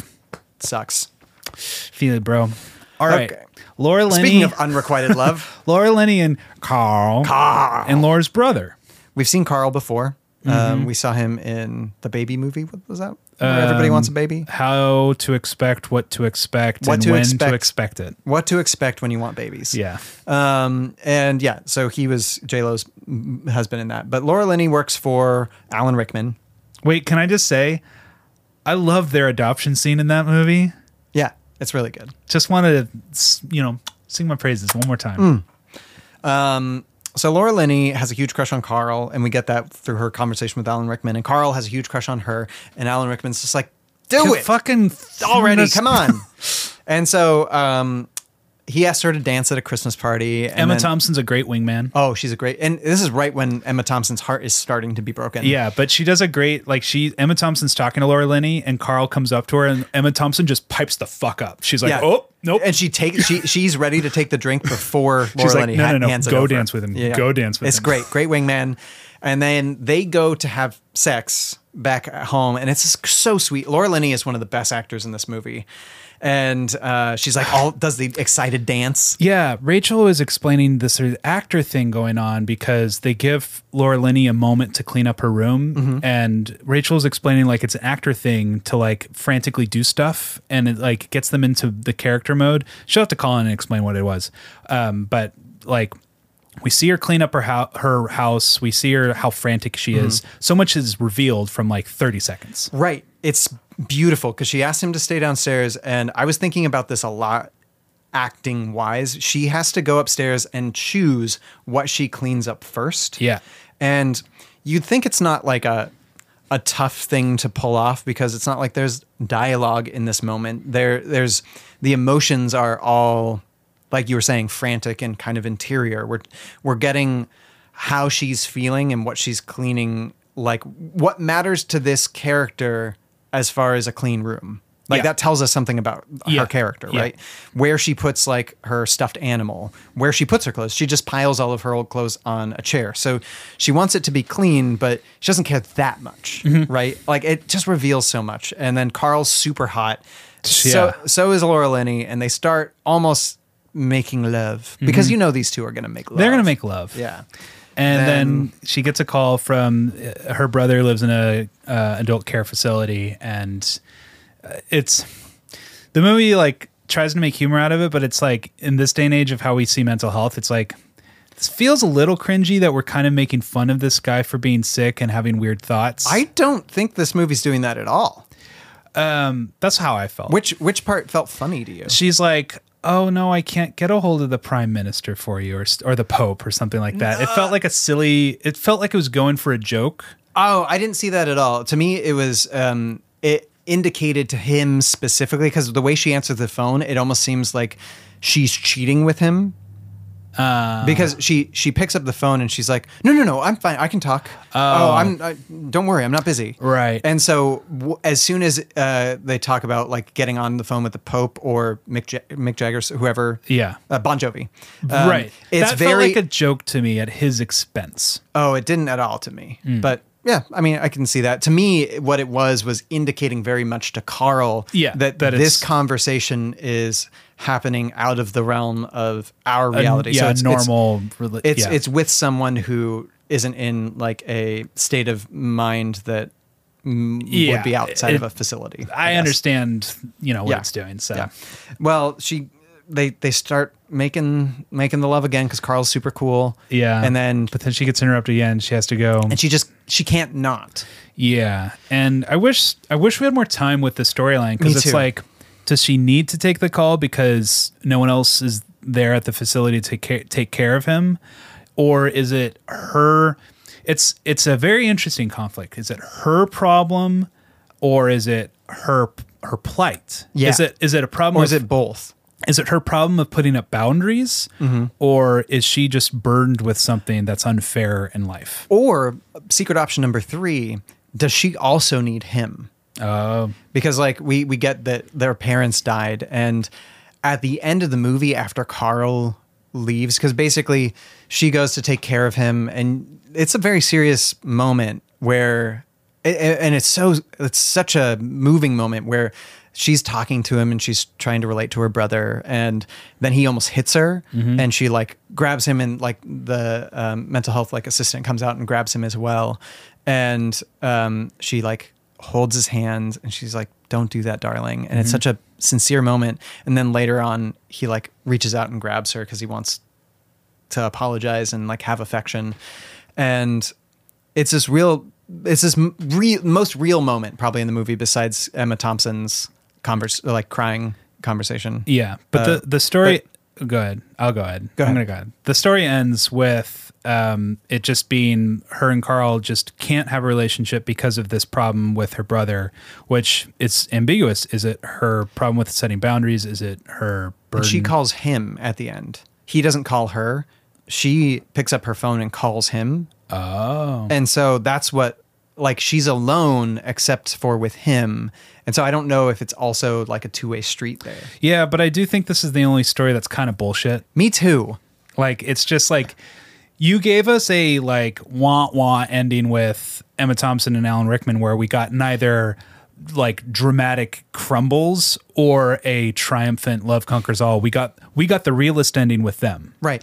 And it's not even that this is a realist ending. It's a there is no ending. Yeah, it's just kind Like- of like, well, they could have had something, but you know, all this bullshit with her brother. What can you do? It's like more. Keep going. Like yeah. Show us more. yeah. Like at least at least give us an indication that there will be more or there won't be more because I feel like it lands so in the middle that I'm just not sure. because it's too ambiguous. Because Carl is just kind of like, well, bye. Well, n- no, I think Carl is the one showing emotion in that last scene. Yeah. because but she's like she's the one stone faced. but he doesn't do what Colin Firth does. He doesn't do what Hugh Grant does. Right. He doesn't triumphantly chase her down. Right, and there's this essential moment where, sh um, like, she takes this second call, and um, they're just quiet together, and it's sad. What they could have had Carl do, like, do you want to rewrite the movie at this point? Yeah. You write your first draft with your heart, and you rewrite with your head. I think what they could have had Carl do is show up with her. Yeah. Like, he could have gone with her to meet this person, or at Yes. least offered to. Yeah. And just be like, look, I don't care what's going on in your life. I like you. Yeah, We let's- all have our stuff. I Like, want to we be can with try it. to make it work past this one evening. Yeah. I'm not like you when you're when you fall in love with a person, you fall in love with their whole life. Yeah. And you know, this is your life and I want to be there. And what seems so bogus about this movie is he seems so much that person, but he we doesn't never follow see him through. do it. Yeah, yeah. Doesn't follow through. So I yeah, it seems bullshit. Miss yeah, miss opportunity there, Mr. Bullshit. Curtis. Okay, So so one through Christmas. one through Christmas, I think I'm gonna give this actually an eight on Christmas because it's it's sad, but they're spending Christmas together is is a, a big moment. So Eight for me. yeah, eight, and then one to love. I think this is more on the lust scale. Yeah, and there's no follow through. So I'm on the gonna give actual this a love. five. I'm gonna give it a five too. Hey, High five. give each other a five. uh, who's next? Okay, Martin Freeman and Just Judy, That's right. where they're both stand-ins for this adult film, which is the most expensive adult film in the history of humanity. Yeah, it's um, it's like the the film. What what is uh not pine? It's this is like Pinewood Studios. Yeah. film. Yeah, and it's just like these guys are—they're not the porn actors; they're the stand-ins for the porn For actors like the lighting tests and Because you know, porn actors have so much going on that they couldn't be bothered to be bothered at all. well, okay, I'm thinking about this logistically. Okay, let's say let's say you're on this extra expensive porn set, and you have like work to do as an actor. um. And you know, keeping it up for a while, like this is why they there's like fluffers you know, and, and but they're not stuff. filming ever. You don't have to be on. You I don't. mean, you know how long it takes to light a set. yeah, but and- like I said, you don't. You don't need to be. You know, ready to go. It's, it's ridiculous, but I don't think this doesn't exist in the real world. I'm not going to investigate. I'm not going to double check to see if it gets this uh, high. listeners, high budget. if you know anybody or are somebody in this position, let us know. Right in. um, I really don't like your use of the word position here. Uh, well, the position that these people are in is quite diverse, um, but they're it's a really sweet. It's the most. I don't want to say juvenile. It's the most surface level kind of. They're uh, very bashful, coy people. Yeah. They meet. They're at work. They They're have exactly to be. who you think Martin Freeman would be in real life. yeah, and they have to do stand-in stuff for porn people, and so they're in very compromising positions with one another. But they don't seem like it. They just seem like they're two people meeting each other at like a like they cou- they might Like they're as in the well be office. working at a at a toy shop together. Yeah. Right? Yeah. And so they're, in spite of being naked with each other, they're very bashful with one another. Right. And so I get that on a theoretical stage, but I, every time I watch this movie, I'm like, this is fucking weird, man. This is just, a- Really? it's a weird storyline for me. It's like, I'm not, I'm not against nakedness with one another, but it's just kind of like, it's hard for me to get into it because it is so bizarre. Like you don't meet people like this. No one meets people like this unless you are actually in that industrial side of things, which I would say is Which the is vast why it's minority of interesting people. to me. I guess it's interesting, Like, because- it's because not we- relatable, not relatable. I no, I completely disagree on this point. I think I, Because you do so much naked work these days. no no no, but uh, this is this is the um I think where you and I come down differently in our relatability to certain movies. Mm-hmm. If you can't see yourself in that exact position, like or you don't relate to that person on whether it's like uh I relate to sexual, their bashfulness. gendered yeah that's what i'm talking about is like this is not a this is not a it doesn't matter what this couple does Mm-hmm. it only matters that they're two people who are bashful and it's only enhanced by the fact that they're in such a compromised position I I can't see Mm-hmm. myself ever being prime minister or president, but I really relate to Hugh Grant because I think what that storyline is doing is being like, okay, prime minister versus president, it's still just a dude and another dude feeling this rivalry. Uh-huh. And that feels relatable where their job job has nothing to do with the romantic tension. Uh-huh. This the job is so distracting, the circumstance is so weird. So and it's distracting to you. Yeah, it's just Okay. like I can't I can't boil this down to a circumstance where I can relate to it. it was distracting to me when I was in like um, 10th grade because of obvious reasons. the boobs. Yeah, but like once I saw this in college, it what it reminded me of was having a crush on somebody at a job where you were forced to work with them all the time and didn't know how to navigate conversations and they, it felt But that how's that different from Hugh Grant and Natalie? Because that's also a workplace tension thing. well in in this one they're both actually bashful people and not suave and on top of that they're co-workers they're not a boss and his um, underling Yeah, but this is the only one that I'm just kind of bored with because it's it's it's kind of flat. It's just kind of like it's a gimmick where it's like, eh, get it, they're naked together. It's like, yeah, no, it's funny. Their story, but their storyline is, I mean, I, I don't think it's not flat necessarily, but I don't find it uninteresting. Mm-hmm. Where their storyline, we only get like them five times or something. Yeah. And um, each one, we see them basically get closer and closer with each other emotionally and soci- socially Mm-hmm. yeah, um, while they're like, being forced physically into I don't think they're being forced. not forced, but they're required Yeah. by work By to be work. physically to be physically close. And so what it does is it strips all of that away. And then when they do have their first kiss, it's so innocent and bashful. Yeah. And they're like, their butts are very far away from each other, which Yeah. feels unrealistic. But it's going for this dramatic irony thing. It's like I get it, Yeah. but you know, whatever. and my favorite part of them is when like their friend is like, so uh, she's been so cagey about where you met, where like, and they're like, um, uh," which I totally get because there's like those people that like ha- back in like 2009 when it was weird to meet people on the internet. I had those friends who were like, I was like, oh, where'd you guys meet? And they were like, um, well, we uh, we you know. Uh, and it would take them a while to get to that point. Yep. And that would that's very real. Yep. Yeah. Um, Yep. so one through Christmas. One through Christmas, I think it's like a two because there's just really nothing Christmassy Christmas. about it. Yeah, two for Christmas, and then love. I'll give it. I'm gonna give it a seven. I'll give it Maybe- a seven too yeah. because it is. it's I- really cute. I mean, I'm gonna push it to an eight. okay. It's a seven for me. I just I think it likes it lacks a a, dy- a dynamicness I, to I it. would like. I don't want to see this full movie, but I want to see this short film. yeah, but there's not really any conflict to them. Yeah, He's just kind of afraid to ask her out, and then he I think does. I think the conflict could have been if we want to rewrite the movie again is uh, there were other stand-ins or something where wouldn't it be funny if if he if like they were standing in with somebody else but still having a conversation with each other off screen? and and Uh-huh. she is becoming not the stand-in she's actually getting used in the movie and he's like oh uh, oh you're actually gonna be in the scene with this this guy Yeah, I don't know. I don't like a, that as much. it'll be 'cause- a rivalry i Yeah, guess it's it's it's physical jealousy in a place where like physicality doesn't exist as much for them. So I think that's bringing in something that would sour it for me. oh well, okay Well, I- you write it however you want.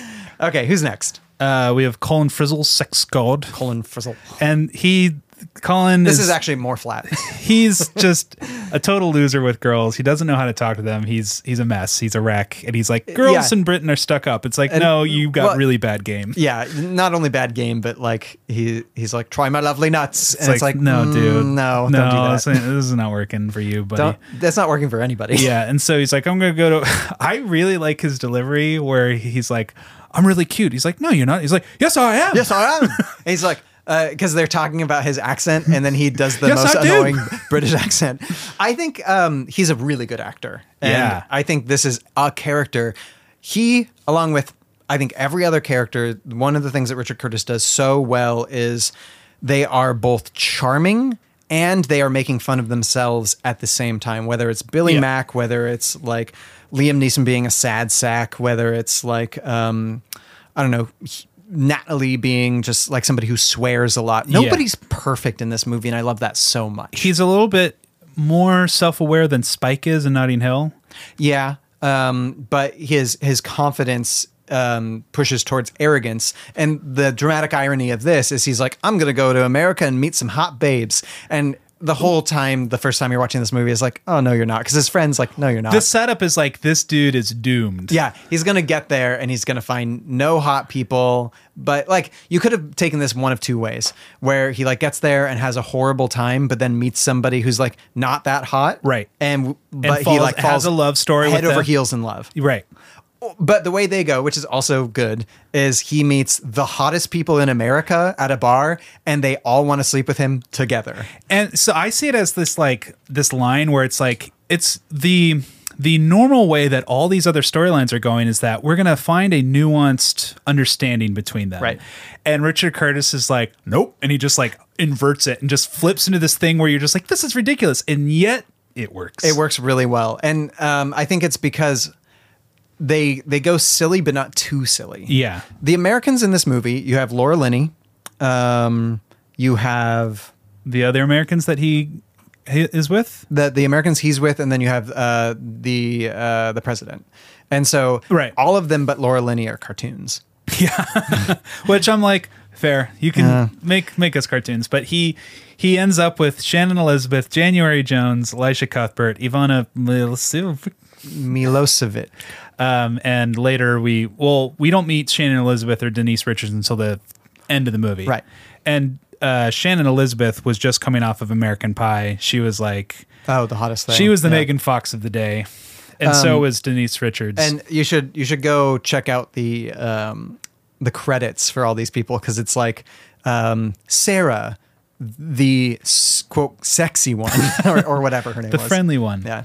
Um, so one through Christmas, uh, it's not really Christmassy. Yeah, I'm gonna give this a like. It's wintry in Wisconsin, so I'm gonna give it a four. Yeah, I'm 'Cause gonna give it definitely looks like Christmas. Sure, we can give it a four. And then love, eh, there's no love here. No, well, he it presumably he starts dating um one of them and also brings her sister along to date his friend.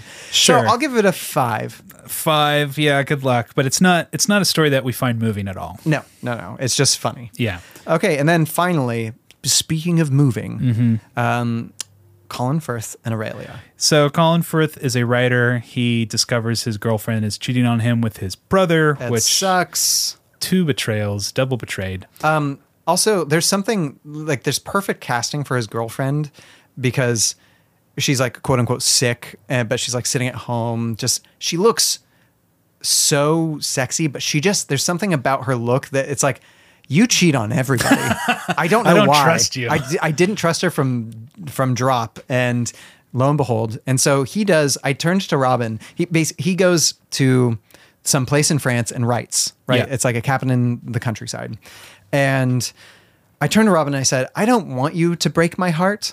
But I want you to do. So- I want something. can you manufacture something to happen where I have to go away for a while and write Yeah. somewhere like this because there's something about being sad and going somewhere and writing that I I haven't had because my life's been pretty great recently. yeah, but there's some kind of extraordinary self care that he's employing. here. yeah. It it's it looked so great. But it's kind of fucking privileged self care It is. because he can just go and spend months at this at this. Well, I guess it's not month; it's weeks. We only see a few weeks of him doing this, and then he it goes looks home. like it looks like three to four weeks. Three to four weeks, and he's working and he's writing, and it's Yeah. and it's and, you know it's what you're working up to because Yeah. these past few weeks you've been getting paid doing writing. Yeah. So which you know finally May- maybe after it's- eleven years maybe it's not a crime novel, but you're getting there. Yeah, so I mean, he seems like somebody who's a slightly successful writer. When we see his apartment, it looks nicer. Yeah, he lives in London, so he's got to be doing well for himself. Um, Yeah, and he so he flies to France, and um, his the person who's caretaking for him is from Portugal. I have an issue with this that we'll get to at the end. Okay. Um, We're pretty much at the end. No, no, uh, of this story. Okay. So not not with their relationship. Okay. So basically, she doesn't speak English. She doesn't speak Cor- Portuguese, and Portuguese, and they they have a lot of fun conversations where we get what she's saying through subtitles, and they're basically having the same conversation. Yeah. They just don't know it. and it's kind of shtick. It's like Richard Curtis sh- shtick. yeah, but I find it charming. It's charming, but it's just kind of like, yeah, if you tried to make a whole movie out of this, it would get old. But doing it short film, short film style with them, works. Yeah, it feels like a Spike Jones Ian thing where it's not as clever visually, but it's doing the same thing like uh, through dialogue. Yeah. Yeah. So um, he writes there's this moment where um, she lifts his mug off of uh, a bunch of papers and they all fly away and uh, they both jump in a lake and have a really charming moment. She takes off clothes and he's like, wow, she is hot. and it's like, had you not noticed before? and uh, they you can tell they're falling in love with each other but there's nowhere to go because they can't understand each other But I- it's something I really relate to them a lot because it's like there is you can have this warmth between people and not have that language. And Yeah. it is a little flat and it is it is a little misogynistic in a certain point because he doesn't get to know her and just is like and maybe not misogyny is the right word, but kind of uh vapid, shallow. i think it's just it's i don't think it's unrealistic that they could fall in love with each other um, at all it's just i think coupled alongside all of the other stories in this movie it it takes on a little bit of um, like employer employee yeah. thing But I think you could have pulled it off in a fully fleshed out movie to communicate to us that a genuine love story where they truly have equitable love between them can happen even if they don't speak the same language. Yeah, where they come to like that's the beautiful thing about this is they come to understand each other in a way. Yeah. And it's shticky because like at one point in time after she saves his novel, he's like, um, she's like, you could give me like twenty percent of the profits, and he's like, I could give you five percent of the profits, and it's like they they make fun of like Colin Firth like that. And, yeah. They make him a he's kind of a boob. yeah, and but he's like a good. He's I think the difference is we we get to know her character a little bit through how she responds to him, but we know more about him because she's like you're a bad driver and um, you do this weirdly, but he doesn't. We don't get to know how much he knows about her in observation. But we know from her dialogue that she seems to be a kind, sweet person. Yes, um, and so basically they split up. Do they kiss? or do they hug? Oh, the kiss is my favorite kiss in Yeah. many a movie. One Yeah. of my favorite kisses the kiss. ever. Yeah. Is that he drops her off for the final time and it's very sad because they don't want this to be the last time they see each other. And she kisses him in a way that I always wished I would have been kissed. And I never Have you talked to Sarah about this? She I could probably get make kissed it happen. like that now, but it's there's it's the drama of the kiss. Right. Where it's like, we aren't going to see each other, and that's sad, but I need to communicate so much through this kiss. and it's like they can't they couldn't have talked to each other and he's not in a position to do it and not f- not do Like- it fairly I think I think there's also yes I, I think it's important that she kisses him but in in addition like they couldn't have started learning each other's language without set like doing not their lives because she's working and presumably is like a little bit more lower income at the moment and Right. he's working and if he like you I'm sorry you can't take time to learn a language as you're writing a novel Right. that's it would be very maybe difficult he finished his draft who, who knows but but what i mean is to say is like they got as close as they could have during this time yeah seemingly and this while living their life this kiss is so is so dramatically telling that it's a confirmation of like maybe it was he's thinking maybe it was just me but i i feel this warmth and attraction to her but it's almost silly like we don't know each other Yeah. but but then she kisses him and he just is aghast for long beats and then- and then he he, gets gets in, a car accident but i i am so moved by that of like oh my yeah like yeah it's really good wow and then um they both they this is another famous scene from the movie where they both learn the language we see him learning the language and then um he he goes home for christmas and then you know, sees his brother there and his whole family and he's like man's got to do what a man's got to do and leaves he hate doesn't leave Uncle the JD. presents He doesn't leave the presents, which is very funny. But yes, Robin's favorite line in the movie. i hate uncle Jamie, I jamie hate him. Um, and then he goes to okay. This is the weird thing for me. Uh-huh. He flies to Marseille, France, right? Uh huh. Then, presumably, he goes to Portugal. I think he goes to Little Portugal. Okay, that's that must be what it is because. Uh, in case Americans don't know, there's a whole country between France and there's Portugal. not. It does. I don't s- understand the a very logical connection.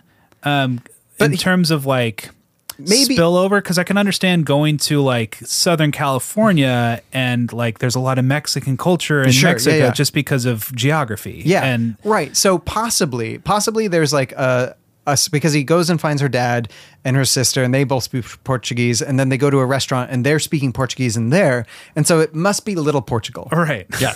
And um, then he's like, "I love you. I want. I know we don't know each other very much, but." again, funny language stuff. Yeah. and and then it- she she also knows a little English and says, "Just in cases." just in case, Which is really cute. My answer is being yes, and she's super adorable. And there's a lot of marriage at the end of this movie because they, after knowing each other for, well, they know each other for five weeks and then they like spend a month apart and then he proposes. Not impossible, but they don't know very, each other very much at Yeah. all. Um, then the other couple that gets engaged at the end or married actually is uh, Martin Freeman and what's her name?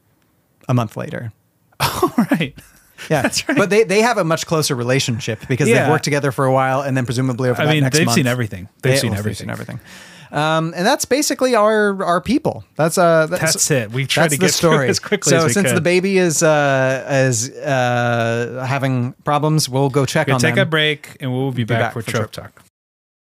And we're back with Trope Talk. And I don't even have a trope because this movie is just tropes. Yeah, this movie is like, hey, this is what rom coms and Christmas is, so we're gonna do it. Here's the thing. If we had to like typify this movie, it it does it does feel kind of flimsy and kind of plastic compared to other Richard Curtis films like Four Weddings, Notting Hill, and especially About Time, which feels the most substantial like art, where it's like really thoughtful, really philosophical, and it's got a gimmick, but it's it's just a strong sci-fi plot. Sure. This is like a package. This, yeah, this, I mean, it doesn't feel manufactured per se. What it feels like is an exercise and one that is done expertly Yeah. And especially compared to the other ensemble films we've seen. because everyone is copying this one. Yes. This is the template. This is the progenitor. This is like um, watching Die Hard and then watching all the movies that came after, or like The Mummy we were talking about the other week, right? But the, something about this doesn't feel like it's starting from a place of art. It does kind of feel like a Christmas pageant where it's like we have Mm. a Christmas Mm-hmm. romantic comedy with all of your favorite film stars. And they're all like woven together, but not in a, like again, this movie's done so expertly that it doesn't feel forced. It's one of those things where it's like you don't realize that the thing that you're consuming is a corporately made like product, but it is. But it, it it's done so well that you don't mind. Yeah, I mean, the the way I see this movie is it's like going to Red Robin. Yeah. So you you go and you're like, oh yeah, I have this burger and it's got bacon and egg on it and it's really tasty. And there's av- even avocado and these steak fries. They're unlimited. You mean I What? can have as many as I want and a milkshake and a drink afterwards?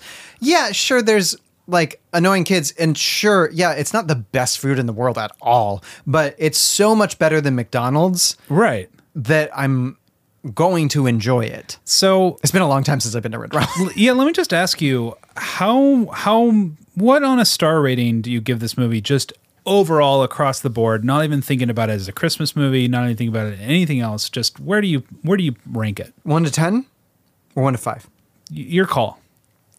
Well, since we've been doing, um, so like this movie has its its flaws that I can acknowledge and then say when I'm watching the movie I don't care anymore because I know they exist. It's it's like hanging out w- with your uncle. no, I'm not even gonna say that. um, it's I'm gonna give this movie like a I guess like an eight out of ten. Yeah, me too. Yeah, because it's so well done. It's not perfect and it's not something that's teaching me anything, but I am moved by so many moments and I'm having a good time. yeah and this movie for me is an 8 out of 10 in general but it's just kind of like you know the christmas movie is a genre unto itself like christmas music there's a time to deal with it and there's a time to not deal with it and then there's july which is a freebie Uh, and uh, for Hallmark, it's all year round. it's all the time what wh- if uh, let me ask you this, is this in your top 10 favorite Christmas movies? Yeah, I, I'm, li- I, was- I was thinking about that. I was like, I'm glad to have this in rotation that I have to watch it every Christmas. Yeah, I I think this one lands like if not in my top ten, it's probably like twelve. you I guess know? I just don't have that many Christmas movies because it's like I'm happy to have Elf on. I'm I'm paying less and less attention when Elf is on. I'm doing other things because I Sure. knew that know that movie so well.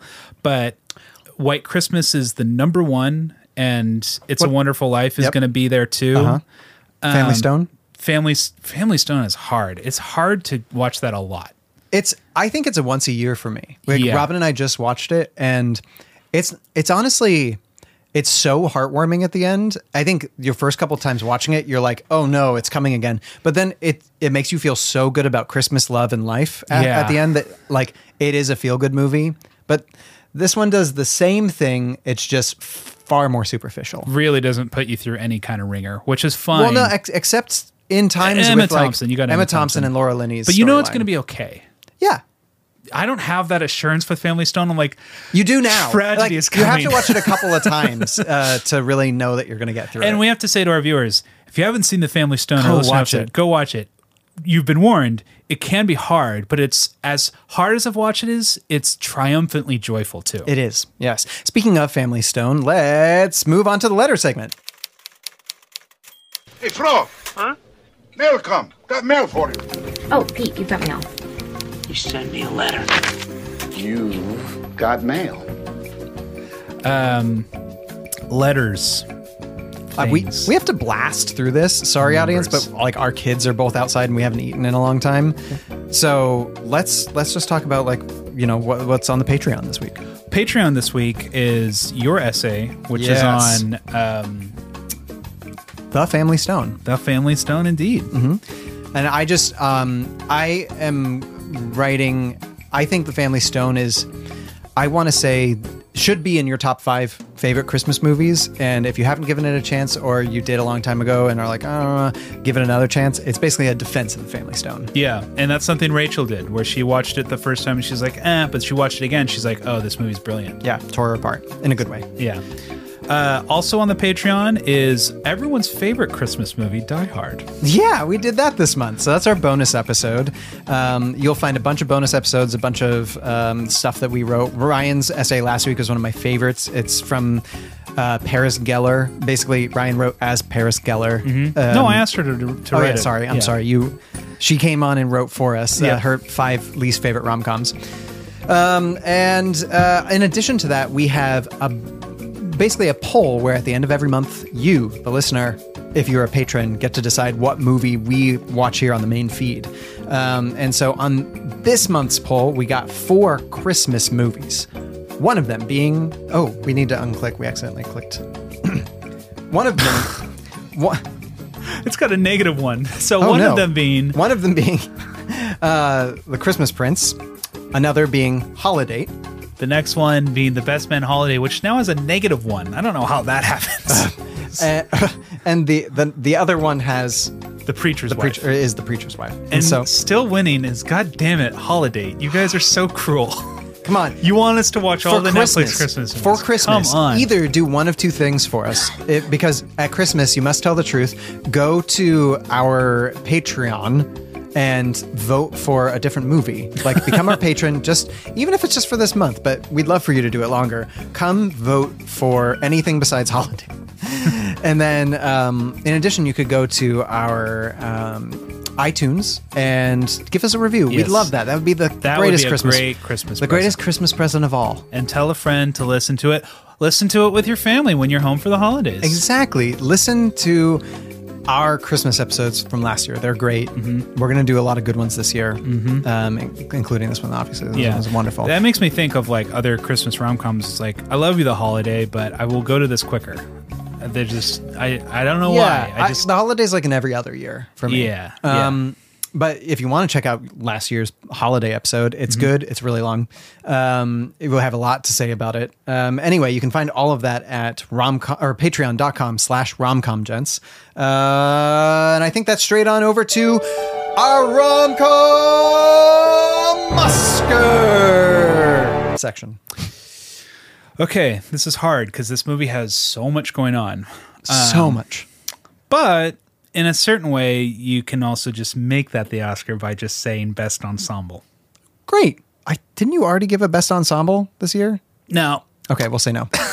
For me, I think we got to start writing these down. we Oh, do. Robin actually wants to go through and catalog all of them, Ooh, that'd and be so nice. uh, maybe that's her Christmas present to Yeah. us. Um, I want to give this. I think I gave either Best Actor or Best Cry to Emma Thompson when we did Sense and Sensibility.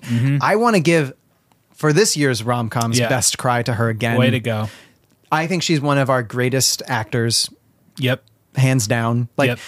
you don't get to see her in a lot. And sometimes she does like really goofy stuff like Nanny McPhee Yeah. or whatever. But she's so great in this. Yep. Absolutely. Unstoppable, that Yep. lady. Yep. Double yep. Triple yep. Well, I have to say, I have to ask, I have to know, who would you fall in love with? Are there any circumstances in which uh, the two of you might be more than just good friends? The truth of it is, I loved you from the first second I met you. But mostly I hate the way I don't hate you. Not even close. Not even a little bit. Not even at all. You have bewitched me, body and soul, and I love and love and love you. I know. A lot of a lot of good choices here. Ah. Girl So- and guy alike, a lot of good choices. So many good choices. I'm gonna have to go with Hugh Grant. Yeah, I mean, he's He's the- he's started us off. he's on the this podcast. president of rom coms. He you got to go with. He's the him. president. He's the prime minister of my heart. Yeah. like not only because he's um, so charming. He, I think, if you're gonna do a dance in a rom com that or in a movie that doesn't it doesn't isn't a musical, this is the way you do it. Mm-hmm. Wonderful. He's charming. He's nice. He's great. I I like him a lot. It's wonderful. What about you? I'm gonna go with Natalie. You can't have her. Okay. Going with Natalie because she's probably the most real character. I mean, Emma Thompson gets real, Mm. but like Natalie feels the most human, very much, in all the great ways where you just really admire her. Now, this movie we we need to bring up. She's super foxy and hot, and this, Oh, yeah. there's a couple characters in this movie that call her fat. And both Kelly and I want to say to those characters, "Fuck, Fuck you. you." Nice, but uh, I I think also this might be Richard Curtis like looking at the 90s and being like, "What's wrong?" or the early 2000s, just being like, "What's wrong with you low-rise jeans? Like, what are you doing?" Well, he didn't do himself any favors by casting Kira Knightley, who is the most low-rise jeans famous wearer of them all. Sure, but I mean that's not Kira Knightley's fault. Yeah. It, that's like basically Hugh Grant's best line is like, "Would we call her fat? Would we?" and um, yeah, she's amazing. So she, foxy. rocking bod It doesn't. Uh, a it doesn't matter if you have a certain weight to you or not, but also you shouldn't call people fat, and also. She's not that large at all. Yeah. yeah. And so, come on. But Yeah. she's beautiful, lovely in all the ways. So, yeah. Yeah. High five to Natalie. All right. Well, uh, that brings us to next week's episode. Truly next week's episode. Last week we said it was this week, but next week it will be true. But if next week is this week, can last week be next week? Well, at Christmas, you always watch the movie you're supposed to. and that's the truth. Okay. So, we got Carrie Francis, uh, singer and Knives Out star And Broadway actress. Broadway person. Um, and uh, I think she has a dog. Probably has a dog. No, yeah, yeah. She's a mm, famous dog owner. Famous dog owner. Yeah. Um, she's Dog gonna, friender. She's a friend of dogs. She's going to be on the show. We're going to talk Knives Out. She was at Christmas Con, which is why we had to move schedules around. So we're going to talk about that because I don't really know what Christmas Con is, but she's going to fill us in. I think I want to know more about Christmas Con than I want to know about anything else. Yeah. We- she's gonna s- because it's this time of year, and at this time of year, you learn about Christmas Con. yeah, but she's going to spill the eggnog on all things Christmas. Ooh, I hate what you did there. but we're gonna we're gonna also talk about Holiday Inn, Bing Mm. Crosby, Mhm. Fred Astaire, someone else, the, Gin- not Ginger Rogers, someone. Carrie's listening to us. She's like, "You idiots! It's this person," and she's gonna inform us. So Yeah. Yeah. So I'm looking at oh, I'm looking at your Holiday Inn. No, cover it's on over my there. shelf. I can go ga- grab it, but I'm but, not going I to. see, but I see Fred Astaire, and he's wearing a yellow tie. But I thought it was his shirt being bare and open, and I was like, "Oh man!" Whoa. like I know he gets dirty in this one, but anyway, okay, that's what we're watching next week. Uh, so Kelly, Christmas is the time to tell people how you feel, Mm. and I just want to let you know that I'm fine with you. Wait, hold on, hold on. Christmas is also the time where you have to say how you feel, Oh, and uh-huh. it's also the time you have to tell the truth. So I was lying Okay. before. Oh, why? I actually am in love with you. Oh, oh, like uh, Like you're the love Like of I'm my- Chidawella Ejiofor. No, like Oh. you're the love of my life. Oh, well, let's get pissed and watch porn then. And this is where we will say "Oh, goodbye. Ryan and Kelly must bid you adieu. Thank you for listening to our review. Rate and subscribe, we'll even take a bribe. See you next week on The Gentleman's Guide to Rom-Coms. Do you think the porn they would watch would s- no? They're just the stand-ins. But that would Oh, be another wouldn't that be connection. crazy if Is it that the cut porn they to were the going set? to watch? That would Ah, be weird. okay, that would be maybe a that weird was left on the ending. cut. Let's not. Let's. All right, let's go. Let's go. No.